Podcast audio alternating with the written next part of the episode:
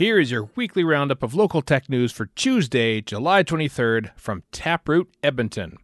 Yardstick introduces ProTraining.com. Yardstick Training has launched ProTraining.com, a US based storefront for self paced and mobile friendly courses distributed through the company's Rapid LMS learning platform. The courses available on the platform cover the insurance, real estate, food and beverage, health and safety, and mental health and de escalation industries. This is a significant step forward and a much bigger plan, said Trevor Gartner, president of Yardstick Training. With this launch, we are entering a $175 million plus market with almost limitless potential. We know we have the right tools, the right talent, and the right platform in place. Now we build. The company told Taproot it wants to become a household name for selling and distributing licensing and compliance courses in regulated industries. The launch of ProTraining.com has been in the works for more than three months and grew out of Yardstick's acquisition of Danatech, which provided the company with a foundation and framework for launching regulated training. Yardstick plans to launch a Canadian storefront and new courses in the future. Zept partners with Flywire. Zept, which helps international students get into the best schools possible, has announced a partnership with Flywire to make international payments easier and more convenient. Payments can now be made through Flywire directly from the Zept app, reducing the friction between schools and students. Headlines this week Alberta Innovates and its partners have been awarded $49.5 million from the Canadian Agri Food Automation and Intelligence Network to apply technologies such as artificial intelligence and blockchain to transform farming, improve the competitiveness of the agri food industry, and create jobs. Edmonton based TrustBix, which focuses on collecting data throughout the agricultural supply chain, is one of the project's partners. Laura Kilcrease, CEO of Alberta Innovates, said, Demand is growing for Canada to help feed a hungry planet, and our new technologies, approaches, and processes, in conjunction with meaningful partnerships, will strengthen our agricultural sector and help meet that demand. The provincial government is seeking industry input on the proposed Technology Innovation and Emissions Reduction, or TIER, system, which would require large emitters to pay into a clean technology fund or purchase offset credits starting January 1, 2020.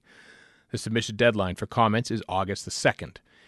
Edmonton was named one of 25 up and coming tech talent markets in CBRE's 2019 Scoring Tech Talent Report. Aris MD was named one of the three winners of NASA iTech's 2019 Cycle 1 Forum for its 3D medical scan technology. It was just mind blowing, co founder Chandra Devam told David Staples at the Edmonton Journal of the NASA honor. I could not be prouder of what we've done here. A team from the University of Alberta is using machine learning and data from Twitter to better understand the relationship between urban design and mental health. Computing science professor Dr. Osmar Zaïane spoke with Ryan Jespersen on 630 CHED about the research. Episode 5 of the Alberta School of Business podcast features Assistant Professor Tim Hannigan speaking about how the dissemination of rumors within the tech sector can influence the trajectory of project development. Local student Akanksha Karel has received a prestigious $80,000 STEM scholarship and will be attending the University of Alberta to study science with a focus on chemistry.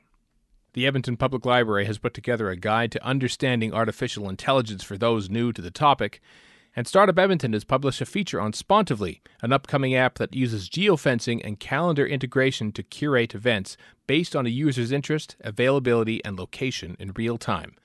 The app started testing with students at the University of Alberta and MacEwan University in April. A couple of upcoming events this week. The Deep Learning and Reinforcement Learning Summer School kicks off at Amii. The event brings together grad students, postdocs, professionals to share their knowledge and to help foster the next generation of AI researchers. Public events include the AlphaGo movie screening on July 29th and a special edition of Improbotics with Kory Mathewson on July 30th. The DLRL Summer School runs until August 2nd.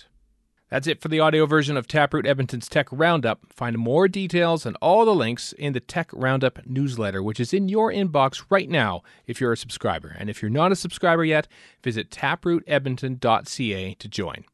This roundup was curated by Mack Male of Taproot Edmonton and read by me, Stephen Shapansky of Castria.